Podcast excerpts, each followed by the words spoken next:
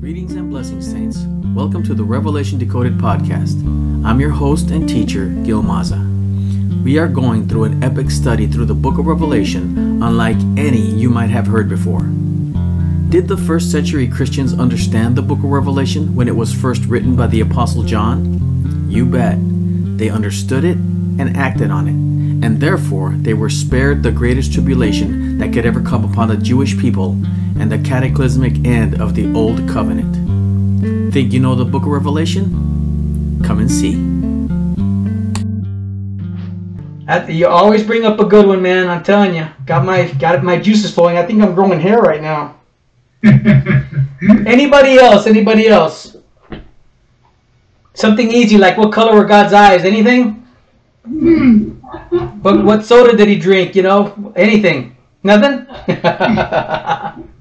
All right, then I'm going to meet you and keep going then.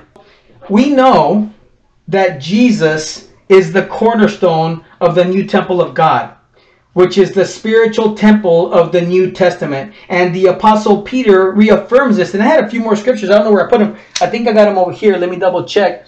But um, there was a couple other scriptures that I wanted to read, especially talking about the fact that God, that the Son of God would be the cornerstone, that Jesus is the cornerstone, and He says Himself right here. In fact, I don't really need to go that far, but in, in Matthew 21 it says, "The stone which the builders rejected, that's Him, became the chief cornerstone." Who's the chief cornerstone? Jesus Christ. And so I'll read First Peter 2 verses 4 to 6 just to confirm that. First Peter 2 6 it says and coming to him as a living stone which has been rejected by men but but is choice and precious in the sight of God that's Jesus you also as living stones are built are being built up as a spiritual house for a holy priesthood to offer up spiritual sacrifices acceptable to God through Jesus Christ. For this is contained in the scripture. Behold I lay in Zion a, a choice stone a precious cornerstone he who believes in him will not be disappointed. This precious value then is for you who believe, but listen, he, remember, he's breaking down the same verse Jesus spoke of. He breaks it down. He says, For you who disbelieve, the stone which the builders rejected, this has become the very cornerstone and a stone of stumbling and a rock of offense. For they stumble because they're disobedient to the word, and to this doom they were appointed. You see, very clear, very clear. While instance after instance can be presented to show the complete rebellion and obstinacy of the Jews of the day to believe in Jesus and try to kill him, Matthew 23 gives us a full picture of the complete and utter corruption of the law and the prophets by the religious leadership of Jesus' day and his response to their complete refusal to receive him. Let me ask you, saints. Uh, in fact, before I go there, let's go to Matthew 23. Let's finally tackle Matthew 23. And again, this is good and long, and I apologize for that, but I want to it's important to read it to get the context and understand it.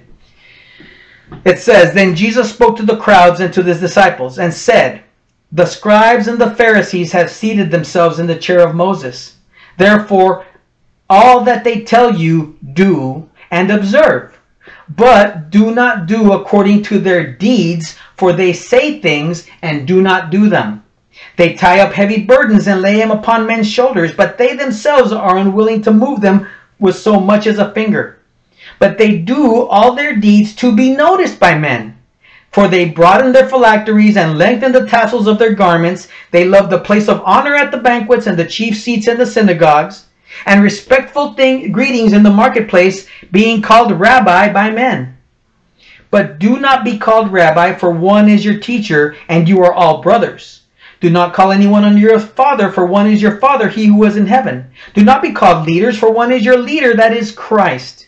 But the greatest among you shall be your servant. Whoever exalts himself shall be humbled, and whoever humbles himself shall be exalted. So that was the preview. Now comes the heavy part of the sermon for Jesus, okay? But woe to you, scribes and Pharisees, hypocrites, because you shut off the kingdom of heaven from people, for you do not enter in yourselves, nor do you allow those who are entering to go in. Woe to you, scribes and Pharisees, hypocrites! You devour widow, uh, widows' houses, and for a pretense you make long prayers. Therefore, you'll receive even greater condemnation. Woe to you, scribes and Pharisees, hypocrites! Because you travel around on sea and land to make one proselyte, and when you begin, when he becomes one, you make him twice as much a son of hell as yourselves. Did you hear that? He called those leaders, those scribes and Pharisees, sons of hell which later on in Revelation will make up the synagogue of Satan. A synagogue is a Jewish place of worship. So what would a synagogue of Satan be except worship Jewish worshippers in a synagogue worshiping Satan? Later on he calls them sons of the devil. So I mean there's a lot more to it. Woe to you blind guides who say whoever swears by the temple that's nothing but whoever swears by the gold of the temple they're obligated. You fools and blind men, which is more important, the gold or the temple that sanctifies the gold? And whoever swears by the altar, that is nothing, but whoever swears by the offering of the altar, now you're obligated. You blind men, which is more important, the offering or the altar that sacrifices the altering? So what was more important to the Jewish, unbelieving Jewish leadership of that day, the scribes, the Pharisees, and the Sadducees? Not the temple, but the gold. Not the altar, but the offering. Because they took a lot of it, most of it for themselves. Therefore, whoever swears by the altar, guess what? Swears by both the altar and everything on it. And whoever swears by the temple swears both by the temple and him who dwells in it. And whoever swears by heaven swears by both the throne of God and him who sits upon it. Woe to you, scribes and Pharisees, hypocrites, for you tithe mint and dill and cumin, and have neglected the weightier provisions of the law justice and mercy and faithfulness. But these are the things you should have done without neglecting the others. You blind guides who strain out a gnat and but you swallow a camel. In other words, they major in the minors and minor in the majors. Woe to you, scribes and Pharisees, for you clean the outside of the cup and of the dish, but inside is full of robbery and self-indulgence, as eventually the temple would become. You blind Pharisee, first clean the inside of the cup and the dish so that the outside may be clean, become clean also. In other words, they were clean on the outside, but they were corrupted, corroded, and filthy on the inside, rotten to the core, putrid, rancid.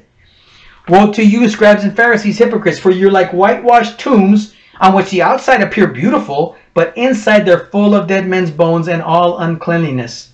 So you too outwardly appear righteous to men, but inwardly you're full of hypocrisy and lawlessness.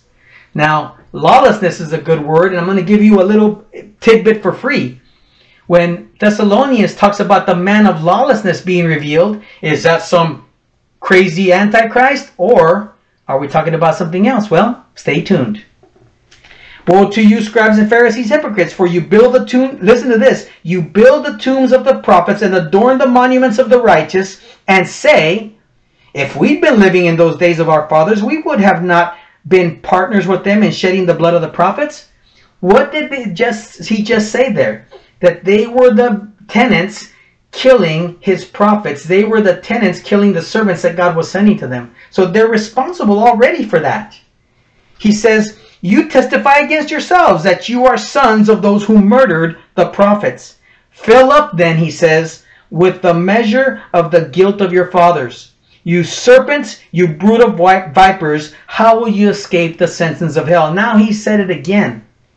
Therefore, listen to this. Now, this is going to be a retelling of that parable.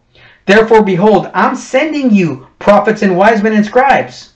Okay? God is sending his servants to collect the proceeds of that vineyard. Guess what? Some of them you will kill and crucify, and some you will scourge in your synagogues and persecute from city to city. So that parable is going to, that's how it's fulfilled. That's how it comes true. Now here's the key verse, verse 35.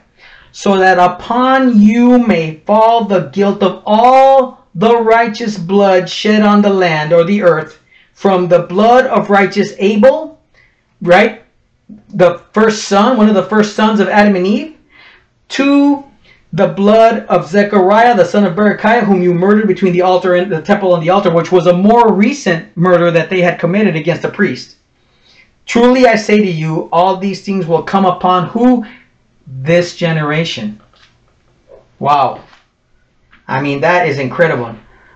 Listen to what he says, what Jesus, how he closes here. He says, Jerusalem, Jerusalem, who kills the prophets and stones those who are sent to her. Who's responsible there? Jerusalem. How often I wanted to gather your children together the way a hen gathers her chicks under her wings, but you were unwilling. Behold, your house is being left to you desolate. And that's that desolation, that's the abomination of desolation. For I say to you, from now on you will not see me until you say, Blessed he who is he who comes in the name of the Lord. So, Martin, uh, to kind of gut to your question a little bit, right? And I know you can't answer me, so this is a little unfair, but I'm going to do it. Here he says, How often I wanted to gather your children together. The way a hen gathers her chicks under her wings, but who was unwilling? Was God unwilling? Right? No, he says they were unwilling. They were unwilling to give themselves over to God through Messiah, and they were unwilling to give their children to God. So that's that says a lot right there. It should maybe open up a little more of the question because I know you've always had that question and you've always struggled with it, and I'm glad you do because if the Holy Spirit is inside you, making you more human, yeah, it should hurt. It should hurt us so much that we couldn't stand to see it and do something and, and more humanity do more something do something about it. But the church sits idly by a lot of times. Not all of it a lot of people aren't there working hard trying to make a better place for the world and think about it if you believe that you're going to be raptured up then do you really care what children get left behind those children are going to go through the you know seven you know uh, levels of hell that revelation brings supposedly in the future so are we really caring for the people, the kids of this generation? Aren't, why shouldn't we be trying to gather them like a hen gathers their flock? Right? We that's what we should be doing, just like Jesus was doing then to them. We should be doing now to everybody in the world that we possibly can. So open it up for questions real quick. That was a lot. I thought about the same thing when I read that last paragraph about what you said about the um, gathering the kids. Um, what is it? Um, yes. Yeah, children together under under her, her wings. Yeah, I thought about it as soon as I read that. I'm like, oh yeah. well, think about it, right? Uh, Jesus said, For God so loved the world that he gave his only begotten Son, that nobody should perish, but that all should come to have everlasting life. So he is, God is doing everything he possibly can to gather them, to get them, right? Bring them to him. But they're the ones that are saying no to him and, and, and holding their kids back as well. What did it say earlier? It said, You go and make a convert, a proselyte, but you turn that person into twice as much a son of hell as you are. Right? So they, I mean, by their own actions, they are thwarting, they're trying to stop, they're trying to destroy the will of God, the plan of God, the, the plan of the covenant, the way it was supposed to work out. In other words, think about it this way. You and I make an agreement. If I do something for you, you're going to do something for me. If everybody follows that agreement, we all get paid. But then I, I fulfill my end. I show up at your door and knock and say, hey, uh, how's it going? Hey, guess what, man? Uh, I fulfilled my end. Did you fulfill your side? And you say to me, you know what? Um, I decided that we're, we're going to change the terms of this deal, and I decided that I'm going to let you do your part, but I don't have to do mine. So have a nice day. That's something I would say. I know. I know. But but you see that that's what they were doing here. That's what they were doing. And when you understand it in that concept, I'm telling you, the next time you read through the Gospels, the next time you read through the parables, you're going to read them in an entirely different way. And again, it may not ultimately change how you feel about the end of the world and how things are going to play out, and that's fine. But the one thing that I appreciate about this view that I'm teaching, that I'm proposing, that I have adopted for myself, is that at least, at, at the very least, it wakes up the scriptures and brings out the Jewish, you know, the Jewishness out to us and teaches us how they would have understood these words in those days. And I think that does a, right there alone. The next time you read any part of the Bible, you're going to start paying attention to that. And to say, okay, how did the Jewish ears receive that? Now, what did it mean to them? Why did they react the way they did? And it's gonna, I think, it's gonna decode a whole lot more of the Bible than just the Book of Revelation. Anybody else?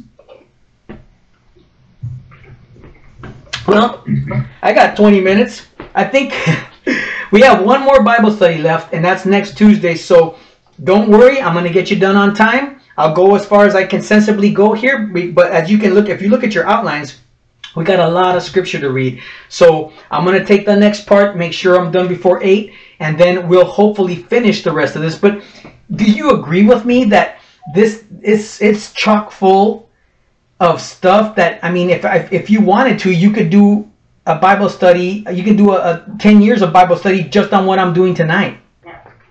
So in other words, I'm trying to justify that uh, the fact that I am dragging you slow and you know painfully through every word here because I can't just skip over it for the sake of getting you know completing a chapter completing of uh, and keep moving forward. This isn't not an overview and that's not how i teach. I can give you a summary but to me the the reward is in the mining in the digging in the deepness of it and just bringing it all up and, and just you know watching those diamonds go through your fingers as you're digging into the dirt. This is pure gold. This is pure unadulterated gold so that's how I feel about it anyway. With that said, if nobody else has got a question, let me get through the next segment. Okay, so what we're going to do here in our final moments is establish one plank of what we're talking about here, and that is who does Jesus say is going to kill him? I think that'd be important, right? If Jesus tells us who is going to kill him, then that should answer it for us right there. But that's not going to be enough because I'm going to have tons more for you after that. But let's look at who Jesus says will kill him. Let's go to Matthew 17. Matthew 17, verses 9 through 13, it says this As they were coming down from the mountain, Jesus commanded them and said, Tell the vision to no one until the Son of Man has risen from the dead. And the disciples asked him, Why do the scribes say that Elijah must come first? And he answered and said, Elijah is coming and will restore all things. But I say to you, Elijah already came, and they did not recognize him, but they did to him whatever they wished. Who is he talking about there? He's talking about John the Baptist.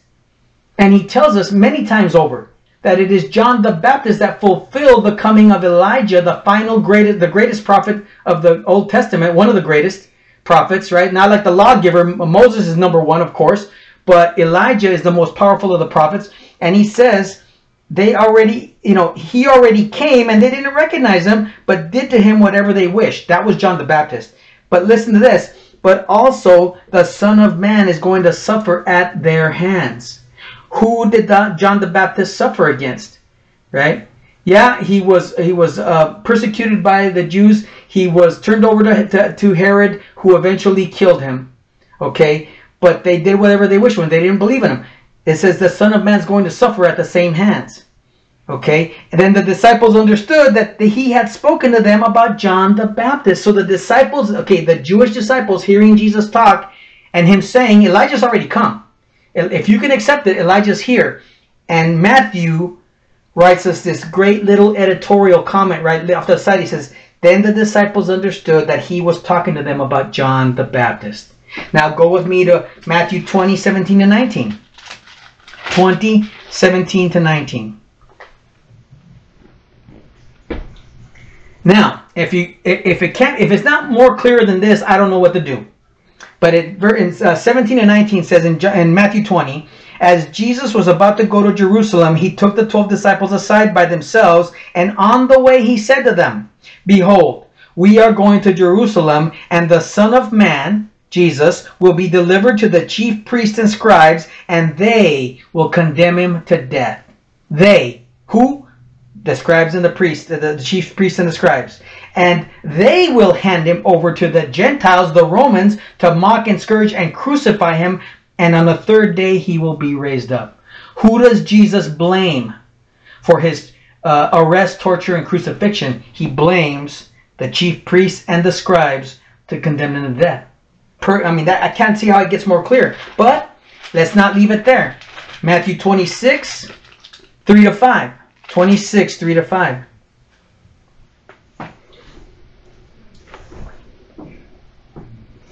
In fact, I'll start at verse 1. It says, When Jesus had finished these words, he said to his disciples, You know that after two days of the Passover is coming, and the Son of Man is to be handed over for crucifixion. Then the chief priests and the elders of the people were gathered together in the court of, of the high priest and Caiaphas, and they plotted together to do what? To seize Jesus by stealth and what? Kill him. But they were saying, not during the festival, otherwise a riot might occur among the people. Well, thank you for that. Thank you for that. But did you see that? They plotted together to seize Jesus and to kill him. Who does Jesus blame for his death? Them. In Mark 8:31, Mark 8:31. I know you're thinking, Gil, okay, I get it, you're going overboard, but trust me, this needs to be fleshed out. Mark 8:31 says, And he began to teach them, Jesus, saying that the Son of Man must suffer many things and be rejected. By who? By the elders and the chief priests and the scribes, and be killed, and after three days rise again. Hand it over to them. In Mark 10:33, 10:33.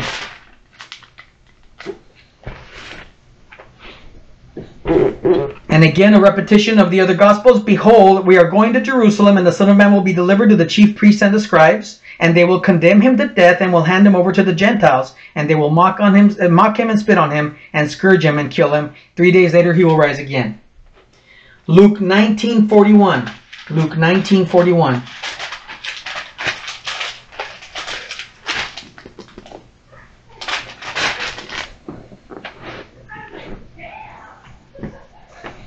Luke 19, 41 to 44, it says, When he approached Jerusalem, he saw the city and wept over it, saying, If you had known in this day, even you, the things which make for peace, but they have now been hidden from your eyes.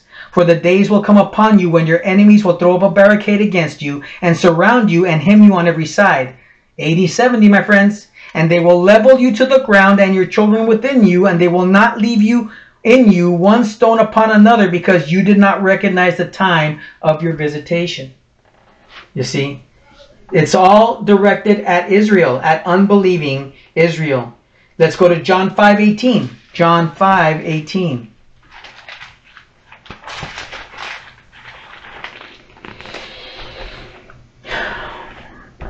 And again, what does it say? For this reason, therefore, the Jews were seeking all the more to kill him, because he was not only breaking the Sabbath, but also calling God his own Father, making himself equal with God. So they thought he was blaspheming. They wanted him dead. They wanted to kill him. So Jesus says they are the ones responsible. John 7 1. John 7 1. After these things, Jesus was walking in Galilee, for he was unwilling to walk in Judea. Why? Because the Jews were seeking to kill him. Doesn't get any plainer than that. John 8:37. 837. And notice how this is happening throughout the entire Gospels. This is not just one instance. I'm not just reading you one scripture. I'm reading you a series that goes in time. And the, the more he the longer he lived, the more they wanted him dead. John 8:37. I know, he says, that you're Abraham's descendants. Who are Abraham's descendants? The Jews. Israel. Yet you seek to kill me because my word has no place in you. And finally, 1153. Again, I had read this, this before. They were afraid to lose their place in their nation. And in 53, it says, From that day on, they planned together to kill him. Who? The chief priests, the Pharisees, convened a council and to include the high priest Caiaphas. They all went in on killing Jesus. Okay? So that's all the time I really have for tonight. And tomorrow, I mean, next week, uh, Tuesday, we'll, we'll start on who the apostles say did it.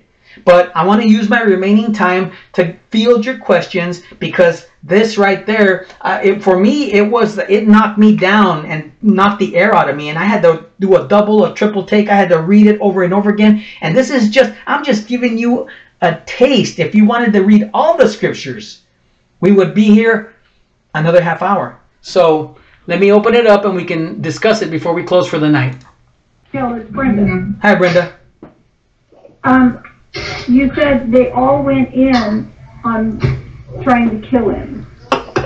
But not only did they all go in on that, they went all in. Kind Yeah. of, you know, take that and flip it and, yeah, they were gung ho for killing him. Yes, they were. And that's again, remember, we're not talking about all Jews for all time. And I'm going to make this point later on, but I feel it's important to say it now. Just like we don't blame all Germans for what Hitler did, right? Not all Germans everywhere are responsible for the actions of Hitler. Not, the, the people that are being directed here are the ones that rejected the fulfillment of the Old Testament covenant forcefully to the point that we're going to read later on where they literally persecuted and chased them. They had Saul out there killing Christians, making them recant.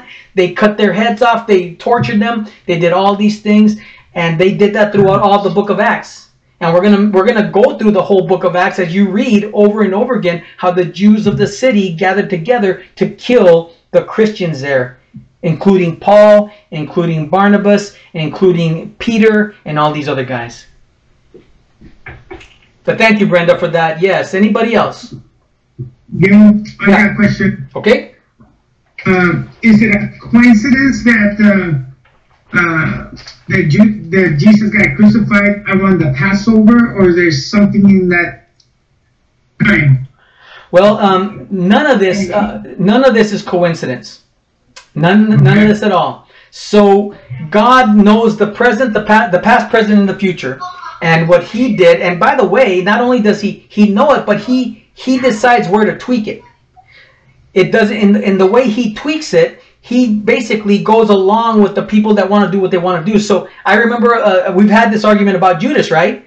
Uh, on, on in the Old Testament, it said, you know, that he Jesus would be betrayed, that he would be uh, for silver and all these things, and so now it's like Judas is. Did he have a choice? Was he forced to? Was he in that mold? Did, did, did he just grow up just to hang himself on a tree and, and and betray Christ? No, God gave him the free will to decide what he wanted to do, but then God took those actions and made them complete his will. So again, God gives you the freedom to do whatever you want, but he reserves the right to uh, what what the results of those actions are going to be.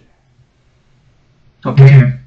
So yeah, so it was it a coincidence? No, it, it, it was it was God knew what was going to happen ahead of time, and He used those events to fulfill His will.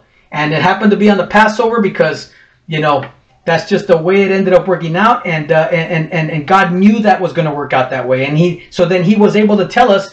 800 years before it happened, guess what? He will be crucified on the Passover. He will suffer this way. His beard will get ripped out. He will be beat to death. By the time he's put on a cross, you can't even tell he's a human being. He's just this horrific, bloody piece of meat up there that you can't recognize what he is. So even the Passion of the Christ from Mel Gibson, as gruesome and as horrific as that was, still didn't do justice to what what they left on that cross when they were done with Jesus. Okay, thank you. All right. Anybody else? Well, yeah, um, I- I'm thinking again about the, the way they killed, uh, with, like Saul was going after the Christians. Mm-hmm. And it just seems like that group of people, once you kill somebody, like, you know, I hear about serial killers, you know, they, they kill that first one and then it gets easier and easier each time. And it just seems like, yeah, it took them a lot of work, a lot of effort, a lot of planning, a lot of thinking to kill Jesus. And once they did that, then the persecuting and the killing of the Christians got, you know, they stoned Stephen. And then they went, you know, and it's like each one seemed to be easier for them. Well, yeah, and Brenda, you'll remember as we go through the Book of Acts, and you've been through this this lesson of the study, but you remember how it escalates more and more and more and more as we go through the Book of Acts. You see them getting more and more desperate, more and more violent, because they're st- they're starting to realize that something's about to happen and when the when the temple was finally destroyed and Jerusalem was razed to the ground and they they no longer had that connection of heaven and earth they were desolate. They were i mean the people the ones that were that got millions of them millions died in that siege of you know 7 years. They died but the ones that were scattered were mostly the Christian Jews. But a lot of the Jews that were into that were not believers became enslaved by many in the rest of the world. A lot of them were just sold by Ro- Rome. Took whoever were the survivors and sold them everywhere. But thank you. Anybody else? All right, beloved. Again, thank you so much for your time and your attention. I hope I, I, I went slow and uh, uh, you know. Um, I was purposely, intentionally just trying to slow my roll and, and make sure that you guys, we walk through this because Uh, is it not a little bit contradictory than what you've been taught all your lives? Yes. Yeah, it is for me, right? And so I don't take this lightly. I mean, it was scary at first when I when I started realizing this. I'm like, whoa, but we'll keep plugging and we'll, we'll keep going. I, I hope and pray that you guys are developing and as best you can in the circumstances going on that you are will have a blessed holiday season a very merry christmas. Keep christ close. Keep him in your heart uh, no matter what you see and hear out there whether you agree with it or you don't agree with it it does not matter because ultimately as citizens of the kingdom of god keep your focus on him. Do whatever you need to do to calm your spirit by filling in with the word by filling in with praise and worship by bringing around people that will help you and strengthen you in your faith in god that will reassure and confirm your faith in god. Because i you know as it, that famous prophet once said if we don't hang together they're going to hang us separately let me pray and i'll send you on your way Father, again, I praise you for another opportunity to stand before your saints and teach this word, Father. I realize it's a heavy responsibility and a burden, but I love it, Father, and you make it light on my heart because you give me what I need. You help me, Lord. You, you, uh, every, you put everything in place, Father, and all I have to do is obey. If I just got that down, my life would be perfect. But I pray, Father, that you would just fill us with your Holy Spirit, especially throughout this holiday season, Father, and just do our best to put our eyes to the plow, look around us. Who needs us? Who needs to be fed? Who needs to be clothed? Who needs to be comforted? Who needs, who needs a little Christmas spirit in their life? Who needs a little warmth and affection and love? And let's be about that more than anything else, Father. Let them know Him. By this, we will, you will know, the world will know we're your disciples, that we have love one for another, Lord. And I'm guilty, Lord, of being passive aggressive, of being angry, of being bitter, of being spiteful, of being vindictive. And I ask for forgiveness for my sins and cleansing of my unrighteousness in the name of Jesus. And if anybody else feels the same way, I let them ask you from their hearts, Father. And I know you forgive us. You want to forgive us and you want to heal us. I just pray blessings upon everybody tonight, Lord, wherever they are, that you would just fill them with your Holy Spirit and remember your word and uh, help us, Lord, in whatever trials or tribulations we're going through right now, especially those that are sick and infirm, struggling with all kinds of issues. Be there for them, Father. And we praise you in Jesus' name. Amen. God bless you, saints. Uh, see you next Tuesday. This concludes part two of lesson 10 Behold, He is coming in the clouds. Please join us for the conclusion of this Bible study in our next lesson. May God richly bless you, saints.